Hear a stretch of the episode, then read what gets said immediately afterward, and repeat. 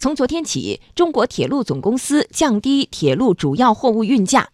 根据测算，这次价格调整全年将为社会降低物流费用超过三十亿元。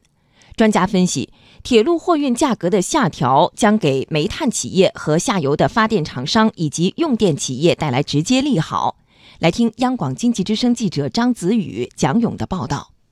本次铁总降低货物运价，是在贯彻落实中央减税降负、支持实体经济发展、进一步降低社会物流成本的大背景下进行的。根据财税二零一八三十二号通知，从二零一八年五月一号，也就是昨天开始，铁路运输服务增值税税率从百分之十一降至百分之十。增值税税率的降低，给铁路运输企业下调运费腾出了空间。广东财经大学流通经济研究所所长王先庆说，在国内物流体系当中，铁路货运的占比并不算大。这次运费下调将给建材、粮食等大宗货物的运输带来一定利好。铁路货运它在整个的这个体系中占的比重啊，一直不是很大。公路、水路大概占到百分之八十以上，而铁路呢，总共只占到百分之八左右。调低它的税率也好，还是降低它的税费也好，产生的这个主要的行业呢，就是一些跟工业原材料、农产品和一些大路货的这些商品，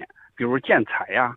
粮食啊，再就是一些像棉花这些原材料啊。煤炭作为主要大宗货物，一直以来主要依靠铁路运输。中国能源网首席信息官韩小平分析认为，本次铁路货运价格下调将直接利好煤炭企业，并间接降低下游发电企业的生产成本，进而惠及企业用电费用。降低铁路的大宗货物的运输费用来说呢，直接利好的就是煤炭。中国一年消费大概四十多亿吨煤，煤炭呢，应该说呢是铁路中运输量最大的货物之一了。如果能够降低运输成本的话，那么煤炭的运输价格会大幅度下降。那么对于电厂来说呢，呃那么当然无疑是一个利好。因为这些年来呢，煤价不断的上涨，而电价呢是由国家管制的，导致了火电企业呢现在经营非常的困难。那么如果能够通过降低运费，能够使煤炭到厂的价格有所下降的话，那无疑对火电企业能够是缓一口气。如果火电的这个价格能够进一步下降的话，对于我们的企业